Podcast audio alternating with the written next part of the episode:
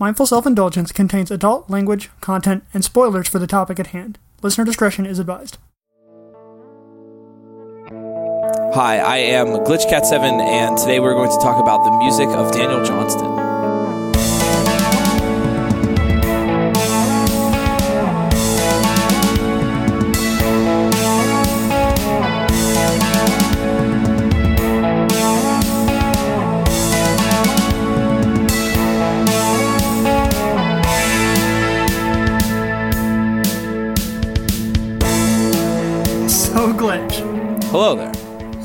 Hey there, bud. Hi. Uh, how you doing? Hi. You know, you know the the, the best way, honestly, to start out uh, an episode about Daniel Johnston. Hi, how are you? Hi, how are you? Yeah, you are coming back to the show. Uh, my, I guess, third returning guest on the show uh, after a couple other people. Ooh, legacy. And you wanted to come on and talk about Daniel Johnston. Yeah. Um, Daniel, and I, I cut right to the chase on it. Daniel passed away recently on September the 11th, I believe, and uh, he wasn't that old, and uh, mm, I guess in fairly poor health from what I heard, and uh, it really it hit me in a strange way. It was really, really, it was a strange day for me because I really, really, really looked up to Daniel, and Daniel's music opened a lot of doors for me creatively, mentally, emotionally, and someone here all of a sudden who I never met him, I never saw him.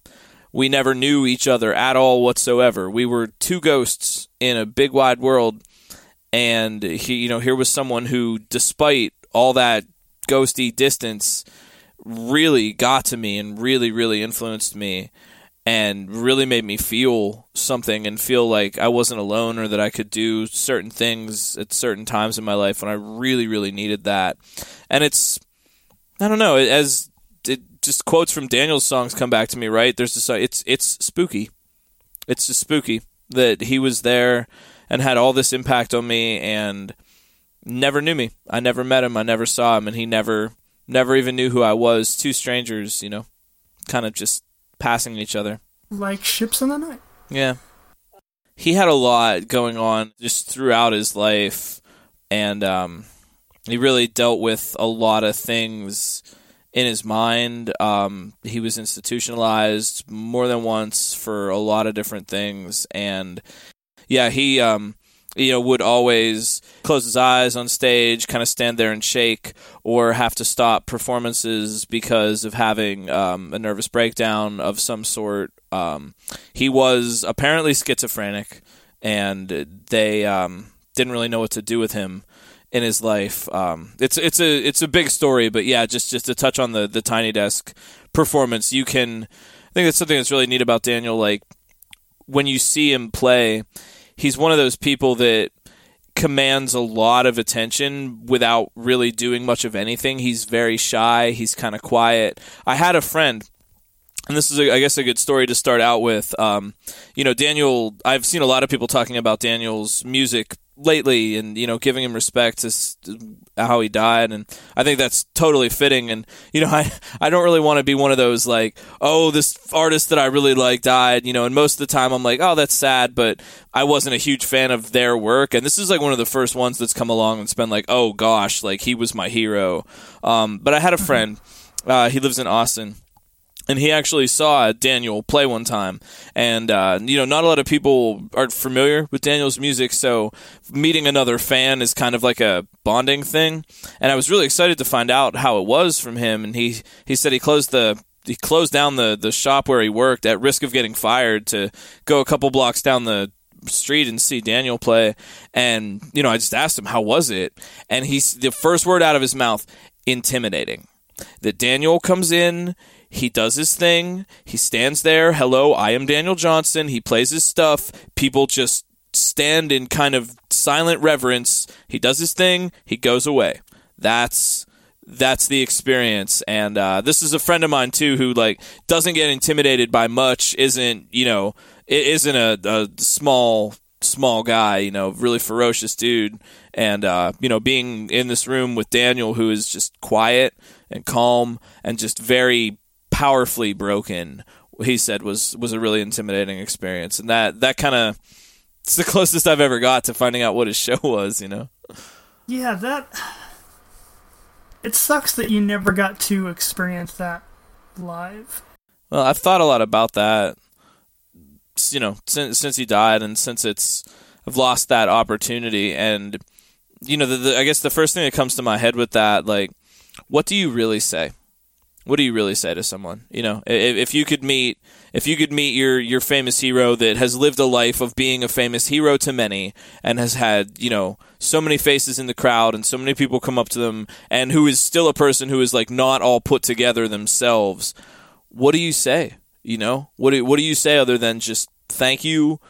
I love your work. It's been really powerful for me. I wanted you to know that. You, you know, and like that's a good thing to hear from from anybody. And you know someone in that position doesn't get quite sick of hearing it but still how do you you know how do you touch that? How do you really explain? You know the words don't seem to do it. Like i thought a lot about that. Like if i could have seen him and met him what would i say? And in a way it's like why would you what do you want out of that? You, know, when I meet any of my heroes, for Daniel Johnston or, or, or, Buckethead or Wayne Gretzky, you know, like what what what is my ultimate goal to with with telling them all this stuff to to, to be their best friend? You know, can, can we be best friends now? Can we be in a band? Can we be roommates? you, you know, like really, like what is it that you know? What is it that I want? What am I trying to get out of? giving all of that to them, you know, because even as a streamer, like I, have had people, you know, come up to me and say things like that, that, you know, wow, you really helped me get through some tough times, or, you know, I really connect with the things you say and the way you present yourself. And I, I try to take that all in and, and keep that in my heart and like give that person that told me that something meaningful and give them like a meaningful portion of my time. And, you know, I can't really imagine how that would be if this were, 10 times its size. If I had 10 times the people saying that, or 100 times the people saying that, or a million in some people's cases, mm-hmm. it's, it's got to be overwhelming sometimes, especially if you're not not always in a in a stable feeling mood. Yeah, it it's a lot to put on a person. That's a hard thing to navigate because on some level uh, like I the last time I think I had this sort of reaction to the death of somebody that I looked up to as a, like a creative individual was when Robin Williams passed away. Yeah. Like that that gutted me. And like there are still days where I see him on TV and I'm like, shit, man. And he he dealt with his own mental illness uh, before he left this mortal coil. And I, I don't know what the right answer to that is. I, I don't think anybody really does, but for me, I would rather them know in case they need it in that moment. If if that makes any sense. That that makes a lot of sense. I would rather I would rather be overly taxing on them than to not take that moment to let them know, hey, you did something important and that affected people in a incredibly positive and worthwhile way. Yeah.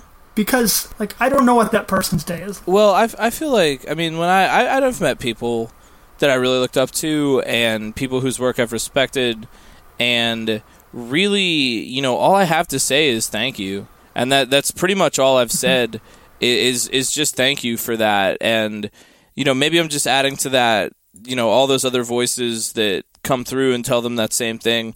But for me, it's kind of more about I, despite how I feel, I feel very strongly for certain performers uh, to give someone who's you know alive right now who I could go see, who I would really like to go see, uh, Tom Waits. You know, I could mm-hmm. um, I could go, I could see a Tom Waits performance, and he means all these things to me, and has you know all these emotions and memories wrapped up with his music, and I could go, I could see him, and I could even you know I could meet him, I could shake his hand, I could say Tom, sir, you know, thank you so much for your music. really meant a lot to me. I really appreciate it.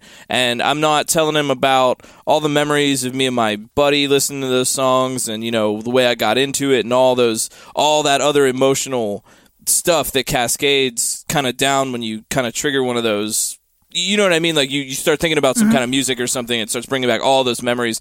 And the tendency is to just, I want to give all of that to you, sir. I mean, you're my hero. Please, it's yours anyway. Please take it. But the idea that like, I just want to say thank you. Just want to shake his hand and just whatever he has to give me that day is what I want. I, I don't, what matters, I, I get more out of me being there and seeing it than I would giving him anything. You know what I mean? I mean that that's that's the situation. He knows. You know what I mean? And like like as an, as a streamer too. Like I know I, I know people out there are really really passionate about what I'm doing and, and care about what I have to say and stuff. And like sometimes I can't always give a you know try to reply to everybody or, or acknowledge every single bit of that as much as it deserves.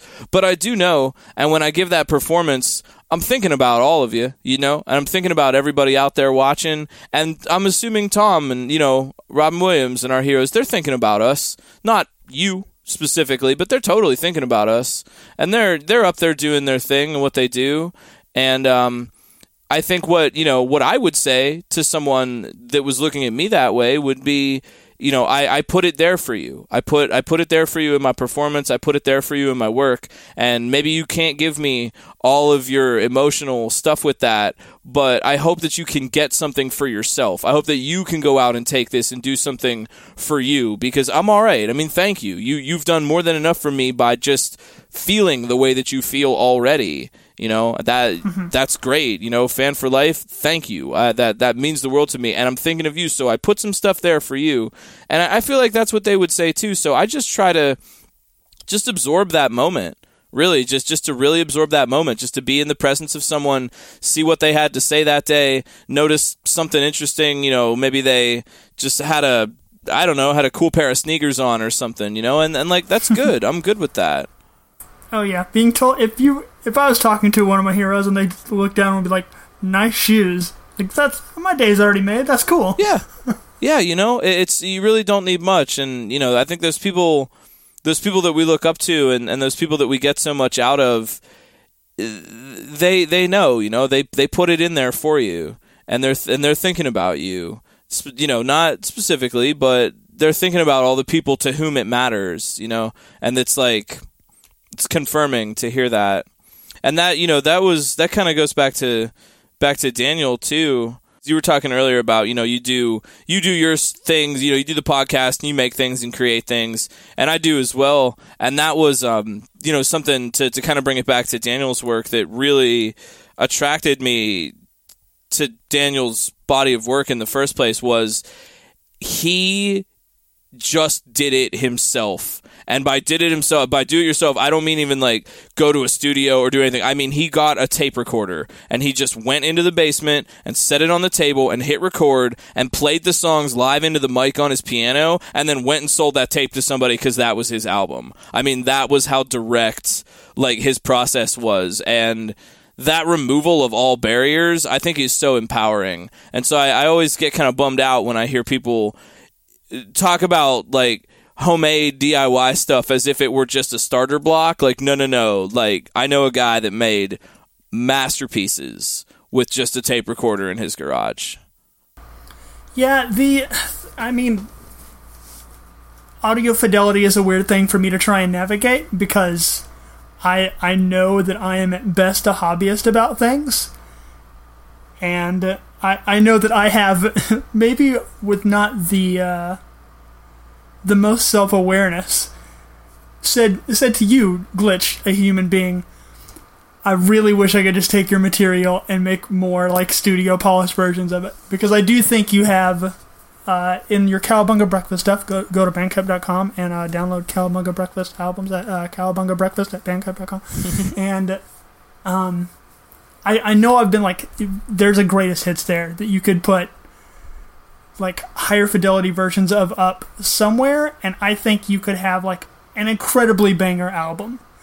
you know it's it's sometimes sounds just like sterile to me. Or or it's kind of like in high school you have like I have really long hair and uh, wore like baggy clothes and stuff and that's like you're kind of hiding behind that a little bit.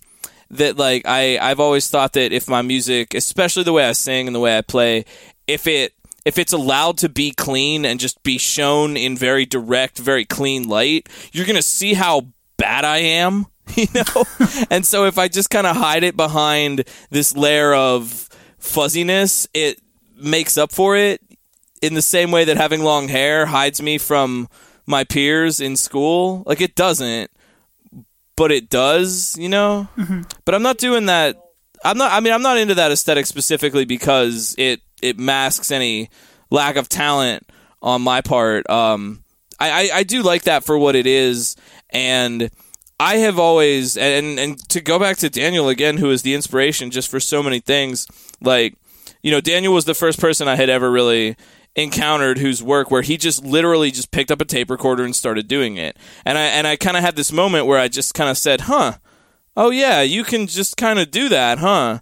Like you don't you don't have to get anything. You don't have to do anything. And so immediately like overnight in the blink of an eye, my process became as reductive as possible and I just want to make that sound that that is really it for me and I, I, feel like that's maybe where daniel's head was maybe is that i don't want to put barriers between myself and what I'm doing. I just want to sit there and I just want to make a sound and like the process of recording and setting up mics and equalizing and doing all this stuff. It just all sounds like nonsense to me and I'm just like no no no. I just want to turn on that I just want to hit record and I want to play and whatever comes out of that that's it. That's the way it sounds. And if it doesn't sound right, play it again, record it a different way, but like no barriers. And for me that's always been a really a helpful thing in my process for sure.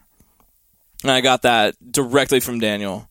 I don't know. I I, I don't know why. I, I guess I really can't say. And and this would I guess be a whole other topic. Would be like you know why do some people gravitate towards lo-fi kind of sounds? Why do some people prefer polish in music? And uh, I really I really can't even say. I'm I'm trying to come up with like a like a trying to justify myself at all.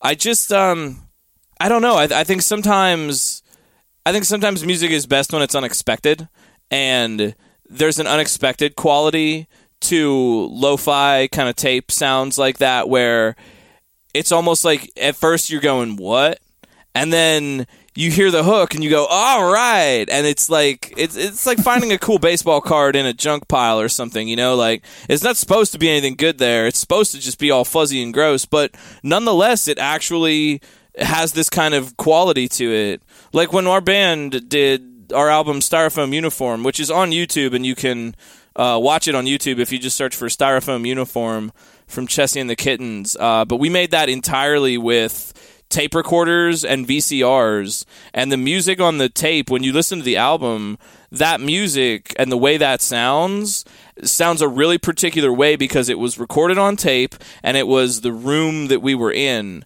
And I'm like kind of fascinated by that, by like room sound and being able to hear the room sound and stuff and like the really particular quality that places give to sounds. That's really fascinating to me.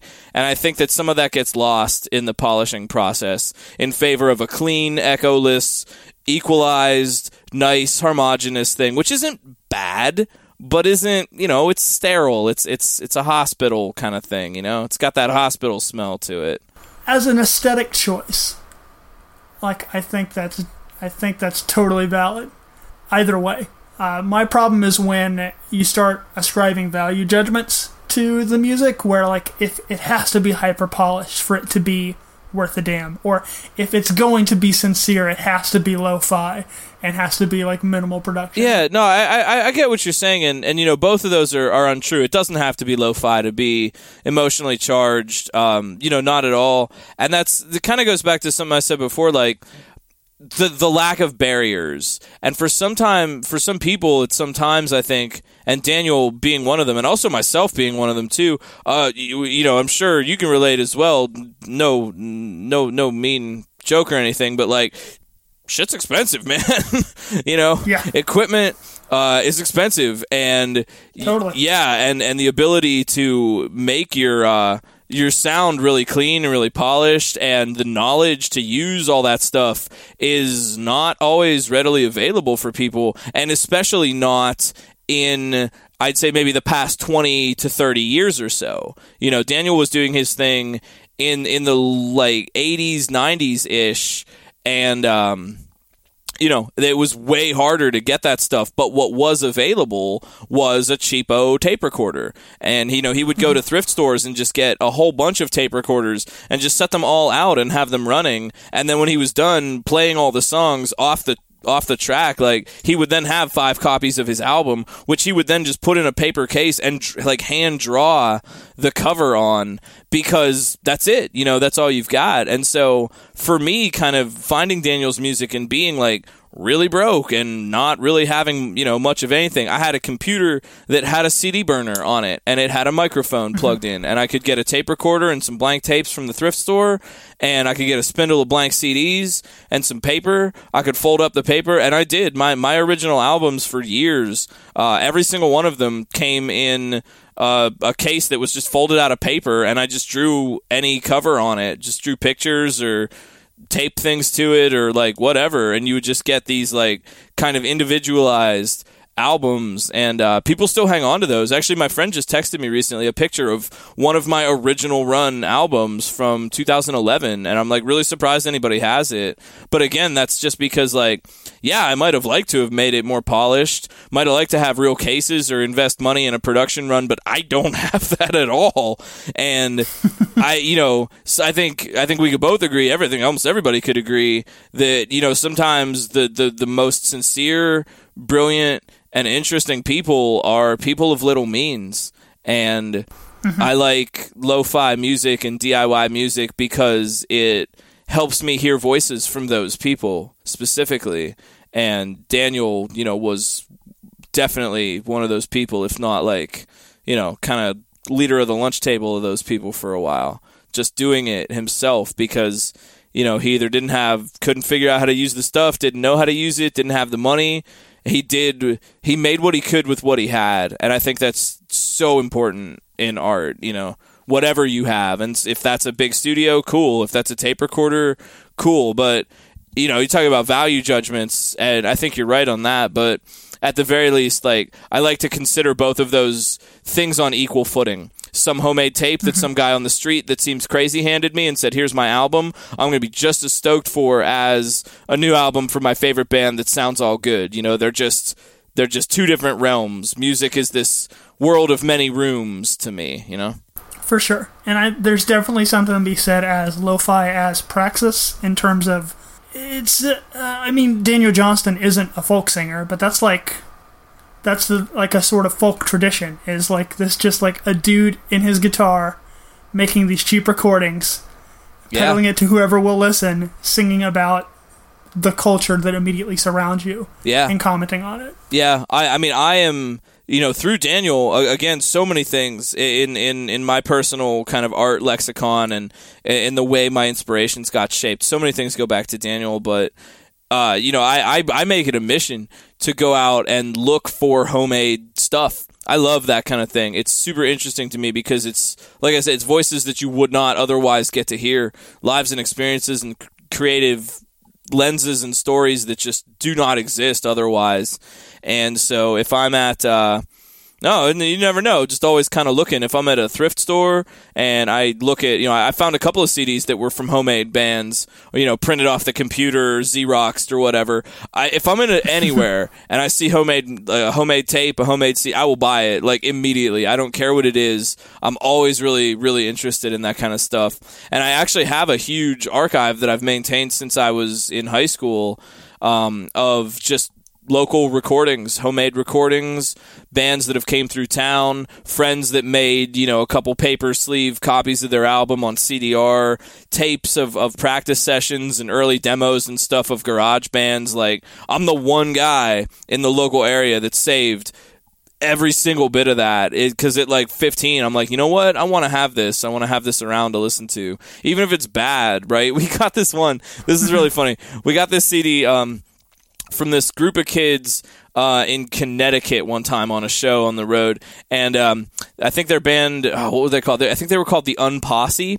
They were like a ska band, and their album was uh, a CD inside a paper bag that had been folded up and taped, and it was called "Throw This Demo Away."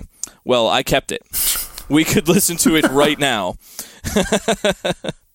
and it's like maybe this, you know, maybe it's for no reason, but I've always, I've always been uh, sort of an archivist and a, and a collector of things, not necessarily relics or, or, rare things other than video games, but just a, a collector of of mementos and experiences and little little art and things, people drawings that people have made me. I've saved them, and like I don't know, that whole thing just ties so much into Daniel's music because he just no one told him to do that. That was that was essentially his idea. It wasn't necessarily original. He wasn't the first person to do that, but he just was that type of person that just said, "I'm just going to do this. I'm just going to pick it up and do it. And I'm going to do whatever I want, and I'm going to make my own thing, and I'm going to color on whatever I want and tape it to a thing, and that's art." And like he just believed that so much that he like made it real. You know, he he he Velveteen Rabbit, Velveteen Rabbited all these tapes and things together into like real gold, real real stuff, and that's it's a magic kind of alchemy that like I don't think everyone's capable of pulling off. Yeah, and he like I feel like he definitely had a leg up because there was uh, that whole thing with like people became aware of Daniel Johnston in like the greater lexicon of music history because Kurt Cobain wore a T-shirt one time. Yeah, yeah, he wore the uh, the the "Hi, how are you?" "Hi, how are you?" T-shirt. Like so, yeah, I think he definitely put in the time and like he definitely worked to make like a thing that he like really believed in and he kind of like willed that career into existence in a, like a small way but also he got incredibly lucky that Kurt Cobain wore one of his t-shirts on TV one time yeah. So, like, that's a hard thing to also try to navigate because I absolutely don't want to take away what Daniel Johnston pulled off. And he has so many fucking records, dude. I was looking through, uh, like, just just casually looking through a discography, and like he's been doing it for so long that like there's just there's just so much of it. Yeah. And he like never really stopped making it. Never. Even if he took little breaks in between. Well, little breaks, i.e., he was like I mean I don't know how much of Daniel's story you know, but like little breaks as in he was institutionalized for quite a while he was on heavy medication for quite a while little breaks as in he physically could not like physically was not able that was like the only time he ever stopped not to be a downer yeah no, no, uh, uh, that's that's just part of the that's just part of it. Yeah. And he like, I mean, have you seen the documentary? Do do you know about the documentary? I know that there is a documentary called "The Devil and Daniel Johnston," and it is about his struggles with yeah. mental illness. It's it, it it's his it's about his his story and about you know Daniel. It's it's kind of just chronicles his life and and his adventures. I was into Daniel's music before I ever saw the documentary. Um, it was actually kind of mysterious, and it was something that I searched for for a, for quite a while before um, a cousin of mine actually wound up burning me a copy, and um, it it was so it's so powerful. It's honestly, and I've heard people say, you know, irrespective of, of Daniel and his music, it's just one of the most powerful, best music documentaries in general out there about a musician or about an artist. Uh, it's really well made, first of all, and to get a picture of his life through that documentary um, really. I don't. It's a very intense experience. Um, like, like I, I, could mention a couple of the, the stories from it if you kind of want more of a picture of, of who Daniel was, like as a person. Oh, by all means, that's why this show exists. Daniel, and, and and keep in mind, this is I didn't, you know, I never knew him, and this is just my my retelling of his events, maybe inaccurately in some cases, and also kind of my interpretation of what he had to go through. Um, you know, just strictly from uh, 15 or so years of being a, a real dedicated fan of his work. So, you know, obviously take that with a grain of salt. Um, or you know I may be slightly inaccurate about this or that, but Daniel, um, you know, was and, and, and I'm kind of recounting the documentary kind of through the narrative. Uh, he was a really really bright kid, but his uh, home life was not ideal. His parents were strict, religious kind of folks, and were very down on him. Uh, his mom, in particular, uh, comes up a lot in his music and in his art. Um, really getting down on him, and the you know the it seems to be the typical "you're a lazy bum."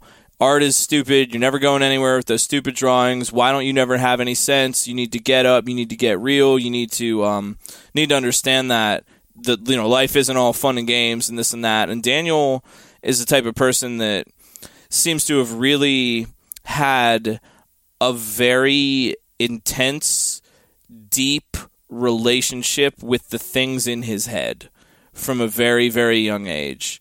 And at school, he was super bright and everybody liked he was artistic, but he really got obsessed with a girl and things started to spiral for him in a in a really tough way. He um like I said, he was schizophrenic and that started manifesting as he entered college uh, in his late teens, early 20s and things got weird. Um, things got really weird. There was a the, the story that I was I was getting to to kind of give you a picture of how serious things were for Daniel and in his brain. His uh, his father was a pilot, and he was. Um, this was later on in his career. Uh, he had got some notoriety and was playing some shows, and had been institutionalized a few times, and this and that. And um, I believe that in the in the documentary they talk about um, he thought he was Captain America they were flying back in a little, little two seater plane from a show, and his father was looking out for Daniel because he was at that point kind of not capable of doing his own thing on his own without running himself into some kind of trouble. And um, Daniel, for some reason, thought that he was Captain America, and so he pulled the key out of the ignition of the plane and threw it out the window.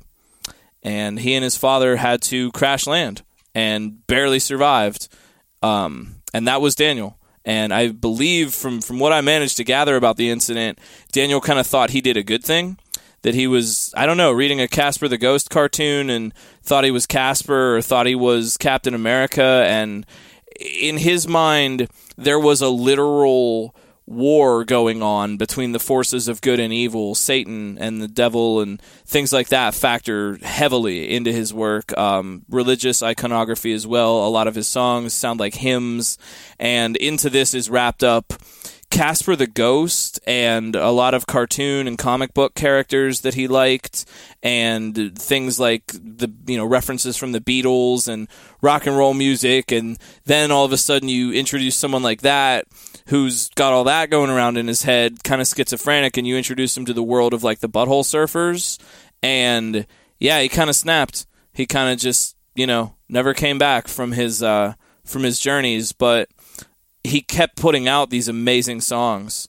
Uh, you know, every single time his music is as lucid as ever, and you know, even though he's really far gone, it's like he's able to stand in the face of all that and stare at it and transcribe it accurately and bring it back for us. Um, I had been reading some Reddit and some Twitter comments about people posting about his death, and um, you know, someone mentioned how his his pain was a was a mirror for us.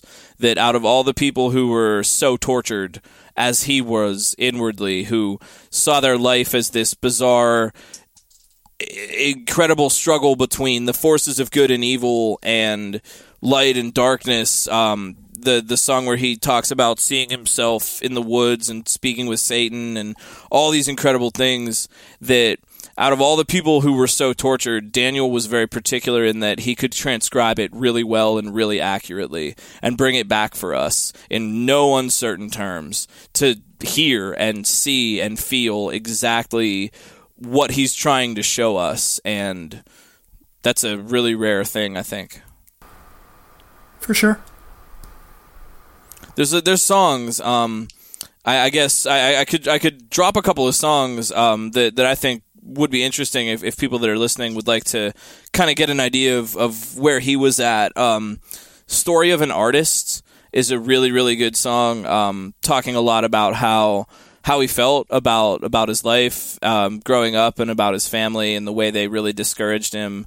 Um, Held the Hand, I think, is the name of the song, where he talks about the things he had to go through in his career. Um, and um, Don't Play Cards with Satan, a really, really kind of weird song where he um, talks about a lot of his visions. But so many of it's just it's cool because well, it's cool. That's the wrong word for it, but it's just compelling to me because like I've flirted with madness, but I've never I've never gotten eaten by it through luck or mm-hmm. fortitude or probably luck.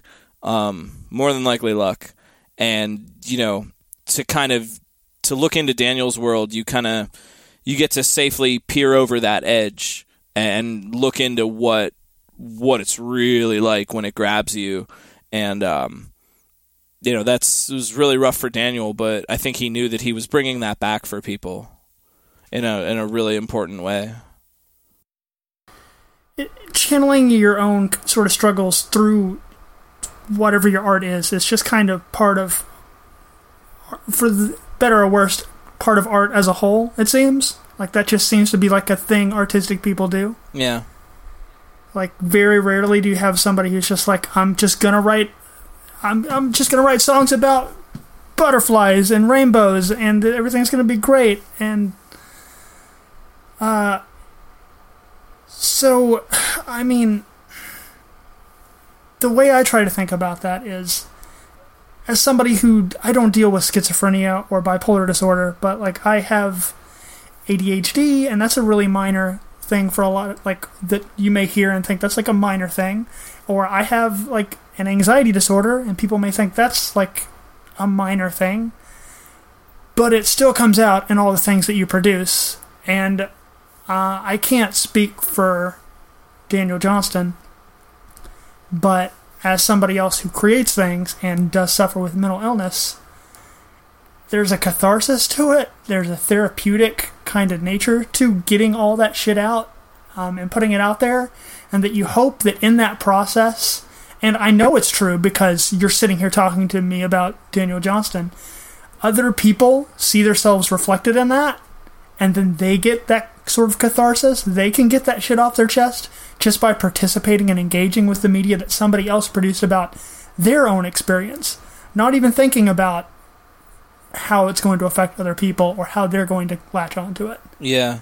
Yeah, Daniel was such an inspiration for me uh, because I, f- I found his music at a rough time, uh, probably the lowest time in my life. It was bad, and Daniel was so so what what am I looking at? He's so honestly broken, you know. He he really is just not afraid to stand up on that stage and be his broken self. He uh, he crashed a festival, I believe in Austin one time, and he he wasn't invited on the, the bill to play the thing, but there's a recording of it on YouTube, and it's it's one of my favorite songs by him because he he basically just jumped up on the stage and played this song, and um, it's "I Live My Broken Dream," and that's it. I mean that that's the catchphrase right there, and that's Daniel. He lives his broken dream, and I don't mean when I think about that, and I don't know how he meant it, but when I think about that, I, I never thought that it was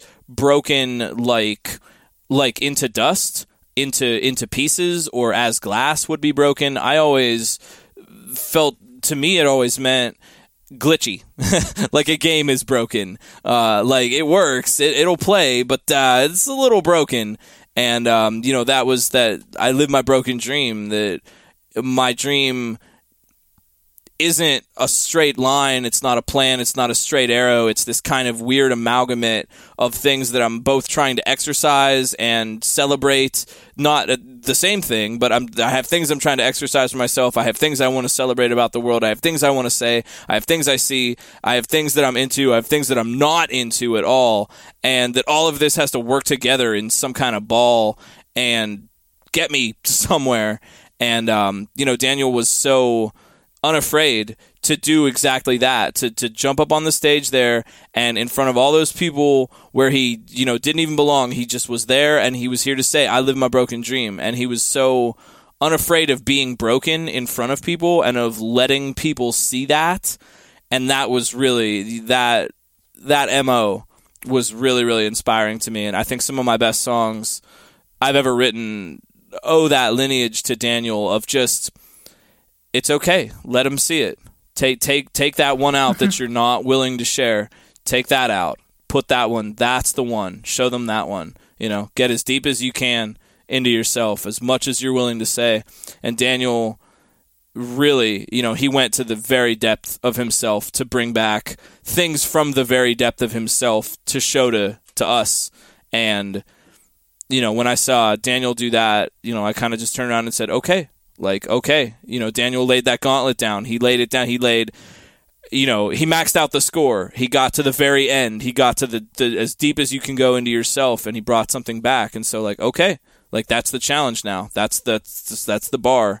That's the um, not that if it's not that, it's not honest, but just you're allowed to go that far. That Daniel gave me permission to go that far. He already did it. He was willing. He jumped in first, and they laughed. You know, they laughed at him, and they they said things about him, and that's all right.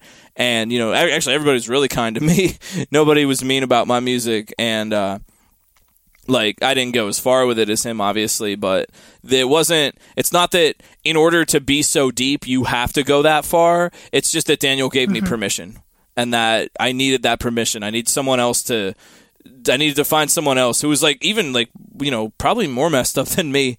I you know when I think of you know I, I was like I said I never fell I never got ensnared forever by the madness that that got Daniel and I, I can't presume that our situations would be similar you know in, in that regard. But there's there's a lot of relatable feelings there. Yeah, for sure. Uh, it's that permission to be vulnerable, which I think is the right word, is. Uh, nothing short of life changing whenever you you feel like you have that permission, like regardless of the circumstance, but Absolutely. especially in artistic pursuits. To be like, oh wait, I can I can just like I I don't have to bottle that up. Like I can put that out there, and not only are people not going to like judge me for that, but that that piece of humanity that they're afraid to be vulnerable about, they can latch onto that as well. Yeah, I'm like when people like like I don't want to get all like hot topicy button music saves lives, but like I I don't know if I would be here without some of the music that I've experienced in my life.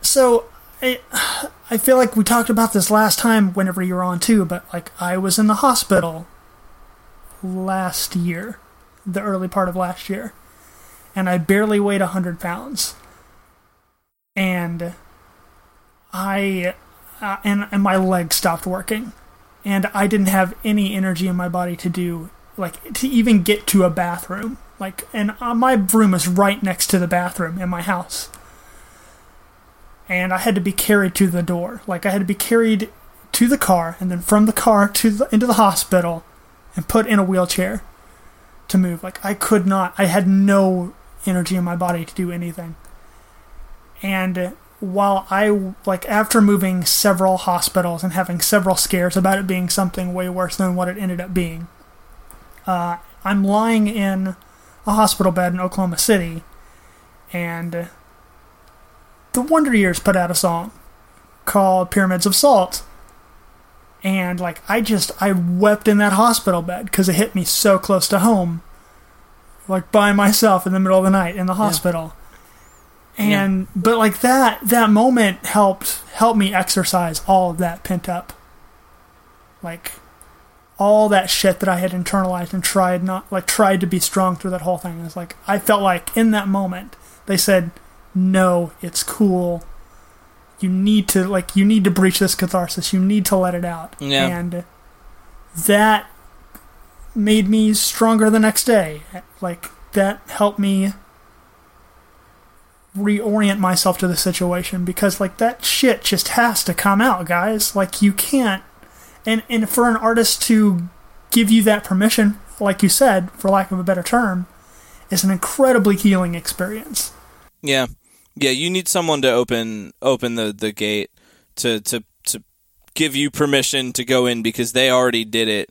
And uh, I don't know, a lot of times I think people that end up being those permission granters are not necessarily aware that they're doing it or it happened in a roundabout way for them. They didn't necessarily set out to do that. They just did what they were going to do. And like mm-hmm. it's kind of interesting because you, you know, like we I think we all have that. No, I don't know if we all that's kind of generalized, but I think that people people who make things, people who make music, people that make art, people that are publicly visible at all, um, you know, we have an opportunity to be that validating force for somebody else and you it's like the kind of thing that like I don't know if you can do it consciously. It's just if I I've always felt that like if I can just remove barriers again to to bring up that whole phrase just to remove barriers between myself and what I make or myself and my audience or myself and what I'm trying to do then I could maybe work on being that kind of a force somewhere for for something else. There's something that someone else is afraid to do, but if I did it first, they might not be afraid to do it anymore. I'm not sure what that is, but it's you know, I, I've I've had that given to me. I've had I've had a door like that opened for me in my life and you know, I'm looking around for who's next in line. And the act of like exercising those own demons like you're exercising other people's too even though that's not the point like even though it's for you. And i think that like whenever it's performative whenever it becomes a thing where like you feel like somebody's trying to specifically accomplish that without there being that rawness that closeness that vulnerability that authenticity. Uh, like you can feel that. You can feel that disconnect. Whereas if you're just going in there to create something because like that's the like you need to make that thing. Like that's a thing that like your body wants to get out of it. Yeah.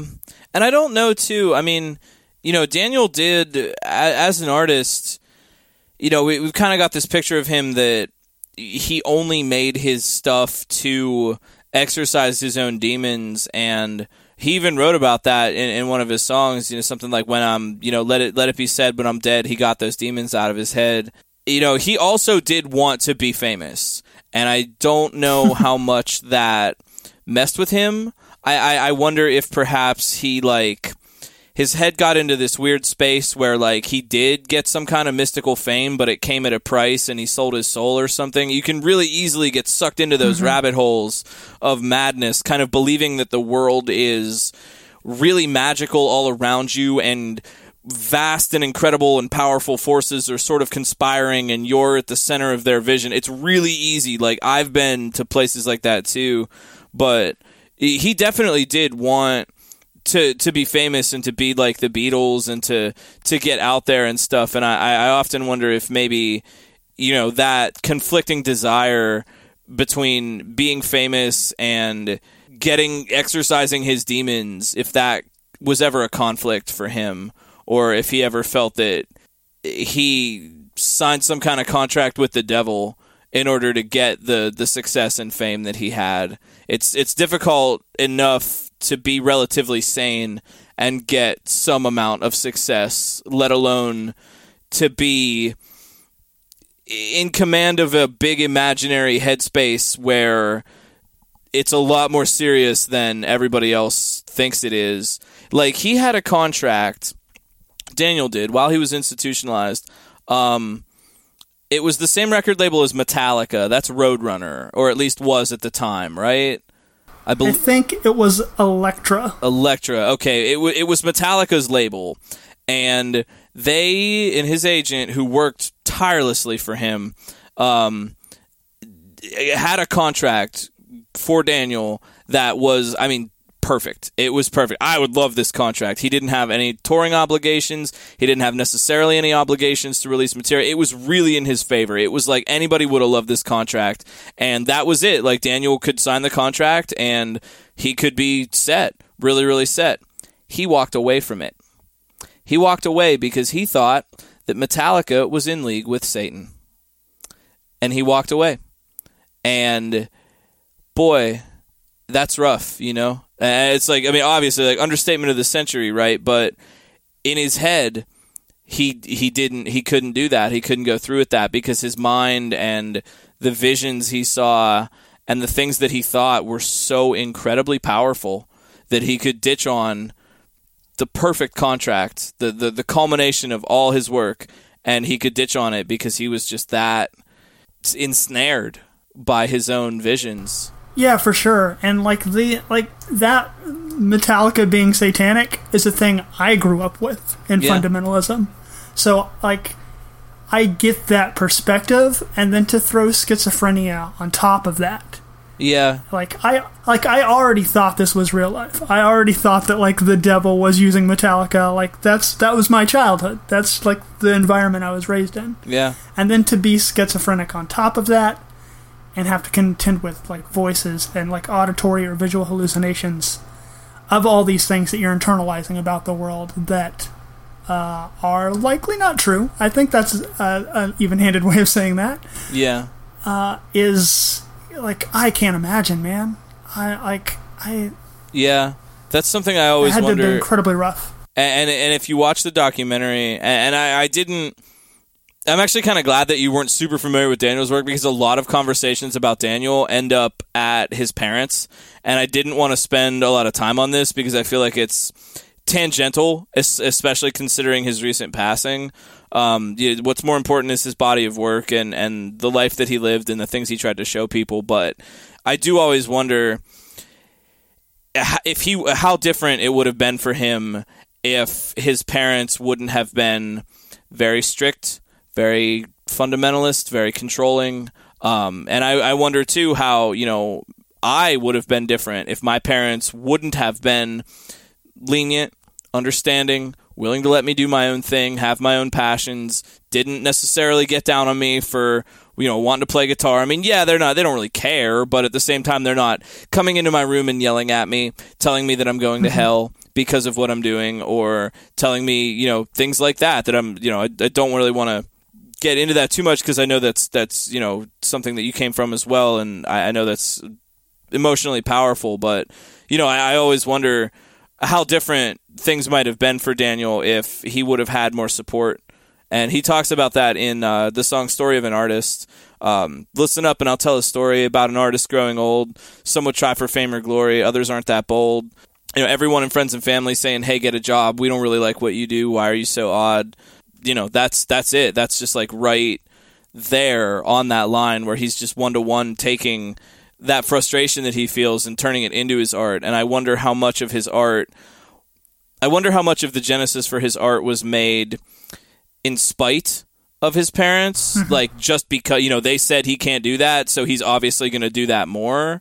Like he obviously had some some genuine heart and passion. He really followed that. He was for real about it. But I wonder if if he would have had more support from his parents, if maybe he wouldn't have reacted so violently, you know, or or been so angry about it and done it out of that kind of well, you say I I'm not gonna, but I'm gonna do it anyway. You'll see I'm gonna be the best artist, the biggest explosion, the best musician. Yeah, you're telling me I'm nothing right now, but you wait and see, you know. I wonder I wonder how much of life would have been different for him if he wouldn't have had that particular force in his early years.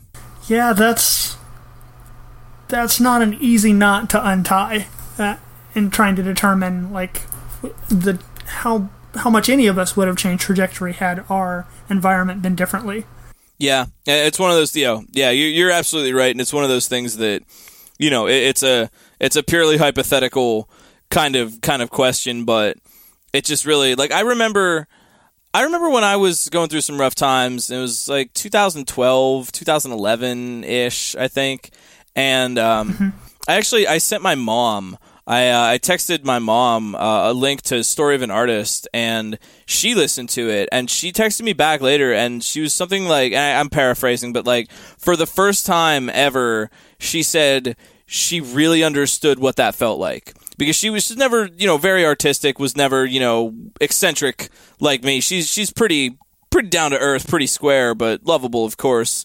Mom stuff, and uh, I love you, mom. if you ever listen to this podcast, but um, you know, she she um, said that even for her, that was the first time that she had really felt what that feels like, the way Daniel described it, and that was just such a strength of his, I think, to be able to bring bring those feelings back into really understandable language for people that might not have ever got it. Like, and I always wonder if maybe he was he had a lot of things. He had a lot of lot of problems, but I wonder if maybe he was trying to talk to his parents sometimes, trying to ask them for things that he couldn't ask them for.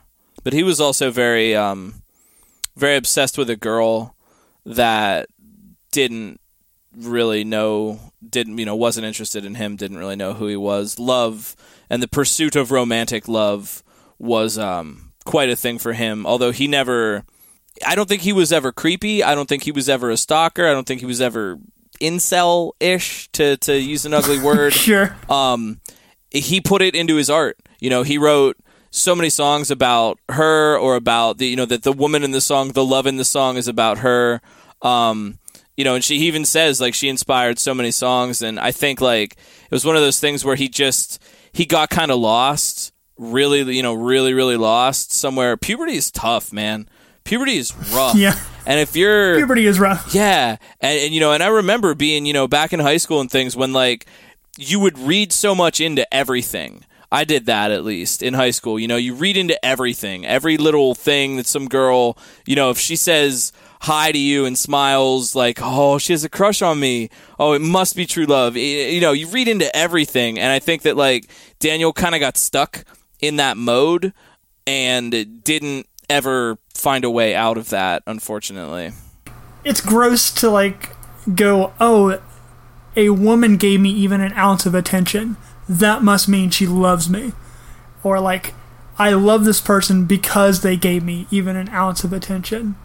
And like, there's a lot of ways to try and unpack that. Like, it's sad that like he felt like he needed like that he wasn't receiving validation to the like even those like small amounts of like human compassion were read that way by his brain uh, and have been by my brain. Again, puberty's a hell of a drug. Yeah.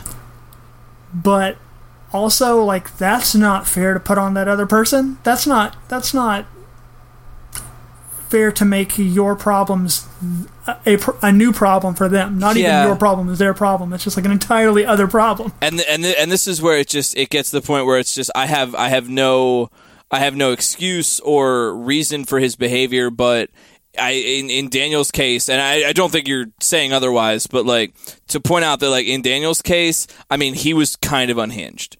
It was it was at the point where you know yes the, these are these are logical concrete reasons and things, and and Daniel slipped beyond the reach of such arguments, and that's that's where you know that was his home base. That was where he lived. He for through a combination of factors for whatever reason he slipped, and those types of things couldn't get him anymore. Um, the whole "Hi, how are you?" thing was, um, I guess they there was a funeral at the funeral home where she her family worked or something. She she worked at a funeral home, and so this kind of crossed over with Daniel's sort of death obsession. That the only way that she would ever look at you if is if you die and you're laying in a coffin in the funeral home. And he said, "Hi, how are you?" to her, and that was like all they ever said and she just you know said hi because he was a casual acquaintance and um, that you know just kind of like destroyed him and that's the album hi how are you and that's like like it became such a big thing for him and that was like kind of how his brain worked. It like wrapped everything up in this deep metaphorical significance and i'm like way beyond making justifications or anything but just for sure. He's an interesting mind to get into um, you know, because he he never behaved in a weird way. I've never heard any stories Daniel Johnston, you know, touched someone inappropriately or got really creepy or started sending messages or calls or any of that classic creepy behavior. I think he was more more on the other side of that where it was all it was all part of this big cosmic drama that was playing out with him involved in it, where God and angels and devils and demons and everything were all coming out. And he had these characters in his comics, like Joe the Boxer, who would fight monsters. And like he had a whole comic world of all his like inner thoughts. And he made these characters for himself. And there was there was the, the the lady that like was the woman that he loved but she was like an abstract and it, it's I, i'm getting to the point where i'm just like just watch the documentary. It makes a lot more sense when you see it. Uh, the documentary is called for those interested it's the devil and daniel johnston and uh, i believe it's available online. It's uh it's not not difficult to to get a copy of it. Yeah I, w- I would really recommend it.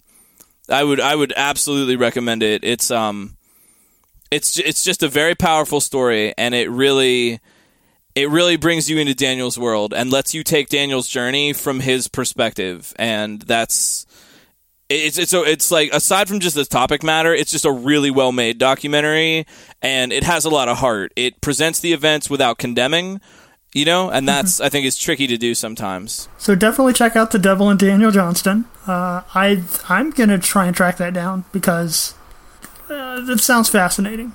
It's I, I think it's worth a watch. I think I think for anyone that's interested in just art and music, anyone who might feel a little bit broken in their own lives or, you know, have gone through a struggle like that or know someone who has it, it's a it's a powerful documentary and it's also one of those ones that you know, it doesn't necessarily have a happy ending. It doesn't have a bad ending, but it's it's neither. It's it presents the events of his life in such a way that his work and what it means can be placed into a larger context. And he put it all there. Like like we talked about earlier he put it all there for us in in his music. He put everything there. And he was aware of that and he tried. In fact i think he just drove himself crazy because he was he had to do that. He he needed to do that. He was compelled. And you know all, all his ideas all his love all his fears and pains and hopes and joys it was there. He put it he put it there for us. And um, you know the documentary is just a good way to have a have an off ramp into that world. Mm-hmm. also his art. We didn't really touch on it much but he was a, a really remarkable uh, visual artist. He i guess could be best described as like outsider kind of feel. Um, he drew some strange stuff but uh, yeah, he he was very. Um, towards the end of his life, he actually produced um, Space Ducks, the comic book, to go along with the Space Ducks album, which is really good, actually. I saw that whenever I was skimming through his discography earlier. Yeah, I th- I think if I'm not mistaken, that actually might have wound up being his last album. I don't know if um, because new that was only a couple of years ago. We were like, "Yo, new Daniel Johnston," and uh, yeah, I don't I don't know if he put out anything after Space Ducks. I, I bet there may be some uh, some more recordings and compilations that will surface now, which I'll be right. I'll be happy to hear. And you know, it's it's always a little bit. You you don't want to be nobody wants to be a hipster. Even hipsters don't want to be hipsters because that's too cool. But uh, you know, like I don't want to be the guy that was like, oh, I listen to Daniel Johnston's music forever and you guys are just coming in just because he died. Like i'm happy that his music can get that kind of an audience and in this you know i'm willing to just let everybody do that and i don't want to call people out on that because i'm happy to hear more material you know and it, and if this as sad as it is if this creates a bigger surge of interest in daniel's work and helps other people get to that place that he helped me get to that's cool. Come on in everybody. You know i, I don't i don't ever want to be be the the guy that wears my fandom as a as a badge of credibility, you know. Yeah, gatekeeping's bad, kids. Don't don't fucking do that shit. That's just that's gross. That's just gross. Agreed. But yeah, we we talked about his movie, we talked about mental illness, we talked about his roots, we talked about visual art. Is there anything that you wanted to talk about concerning Daniel Johnston that we haven't talked about so far? Um no, I, I think I think we covered all the bases, and I, I think this would also be a good introduction uh, for someone else that you know might have heard some of these ideas and heard some of these stories and would want to find out more about him. Um, I always recommend Daniel's music to people. Uh, it, it, it can be a little bit of an acquired taste, and um, it, you you kind of do have to get through some pretty strange stuff. I mean, you know, he would do a cappella songs that he has one called King Kong. He went on for five minutes a cappella, just more or less singing the story of King Kong.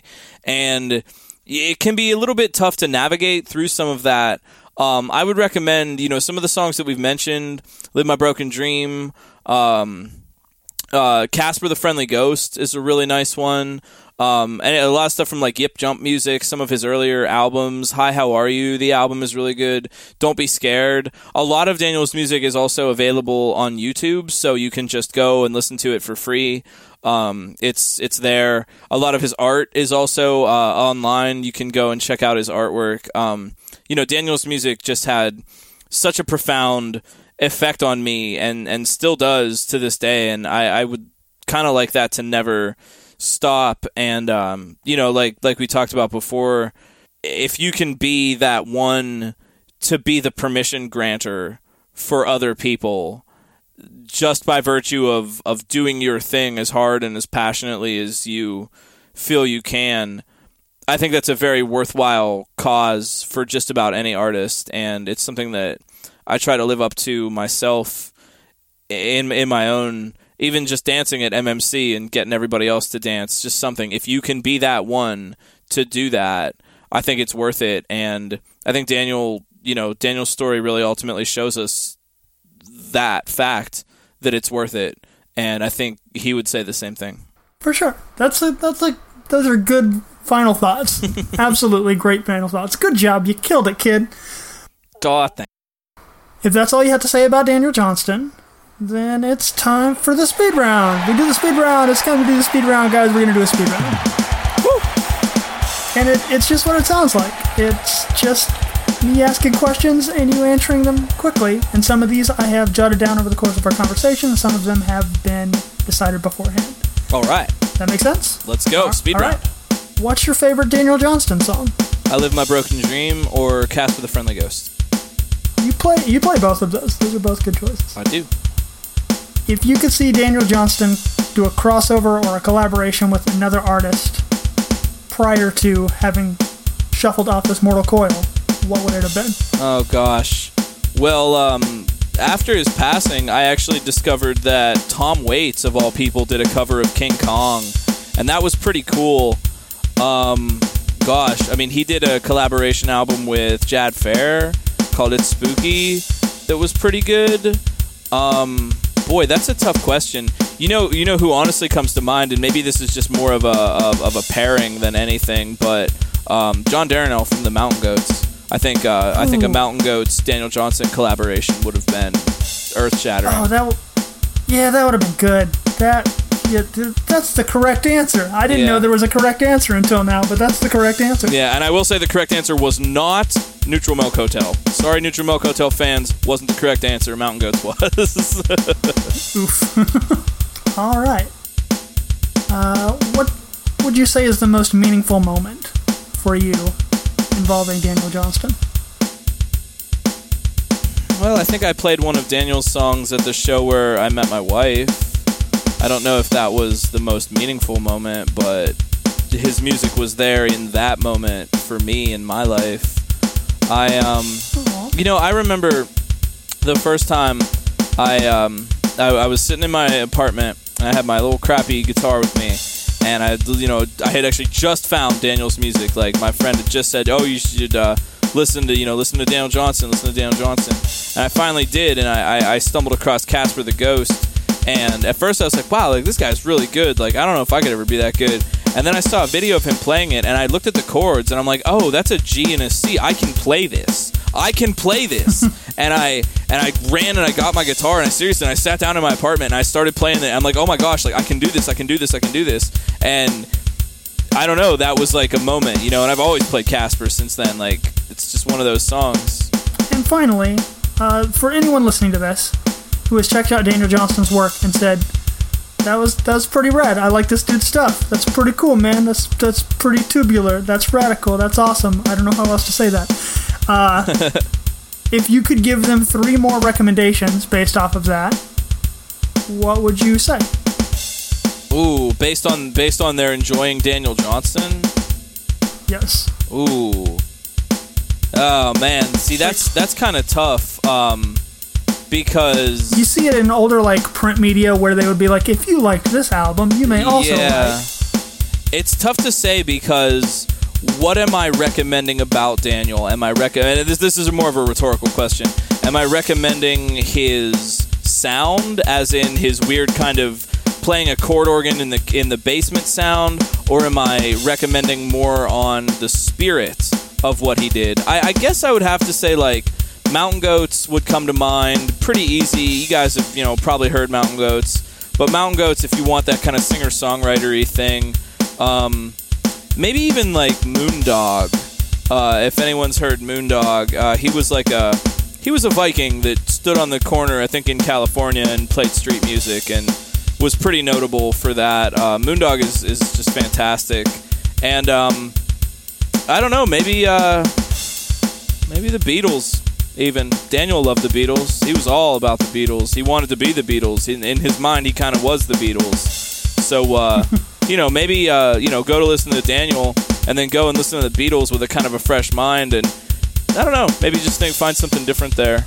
It's tough because Daniel, there's a lot of different energies kind of floating around in his music, and it's it's it's a little tough to make recommendations on that because you're always gonna you're gonna pigeonhole something about his style. That's fair. Also, maybe I don't know. I always recommend Lightning Bolt, but that's neither here nor there because it has nothing to do with Daniel Johnston. I just love Lightning Bolt. It's like the person who recommends Fugazi for every single band that somebody listens to. Yep. Yep. So, Glitch, you make your own music under the name Cowabunga Breakfast and cover Daniel Johnston a lot. I have always, um, I've always covered Daniel. Actually, um, Casper the Ghost was actually, I think, the first cover, like solo acoustic cover that I ever learned myself, and it's always just kind of been one uh, in my pocket. But I do stream on Twitch. I stream Kaizo, Super Mario, or a colloquial term for very, very difficult Mario World ROM hacks and level creations. And I'm on Twitch, I'm on Twitter, and I'm on YouTube a little bit too. And uh, Cowabunga Breakfast is the Bandcamp for my music, which I have been doing since 2011 as my own solo project. So eight years of breakfast now. Cowabunga Breakfast on Bandcamp, and it's twitch.tv slash glitchcat7. Twitter, I believe, is twitter.com slash glitchcat7. And, uh, and yeah, go follow him on all the things. Glitch is a good dude. Uh, and, like, yeah, go go throw your money at him. He makes his money doing streaming, and so, like, if you want a solid dude to be able to eat food, go pay him money. go pay him money to eat food. Thank you. Not on stream. That would be a weird stream. I'm Dan Ellis. I'm on Twitter at Dallas Mulligan, and you can find the show at Mindful Self Pod. I also just started a new show with my buddy Mark at Retrograde Orbit Radio, of which our show is now a part of that network. Uh, that show is called The Third One Sucks, and it's where me and Mark rate every movie in a franchise from first to worst. And you should check that out too. It's on Twitter at The Third One Sucks, and it's working on being rolled out to all the other platforms. But yeah, so Glitches agreed to do a a cover of a Daniel Johnston song for us. So uh, go ahead and tell us what you're going to be singing, and then you can launch into it whenever you're ready. This is a song uh, that Daniel played, I believe, at a festival in Austin in the mid 80s. I Live My Broken Dream.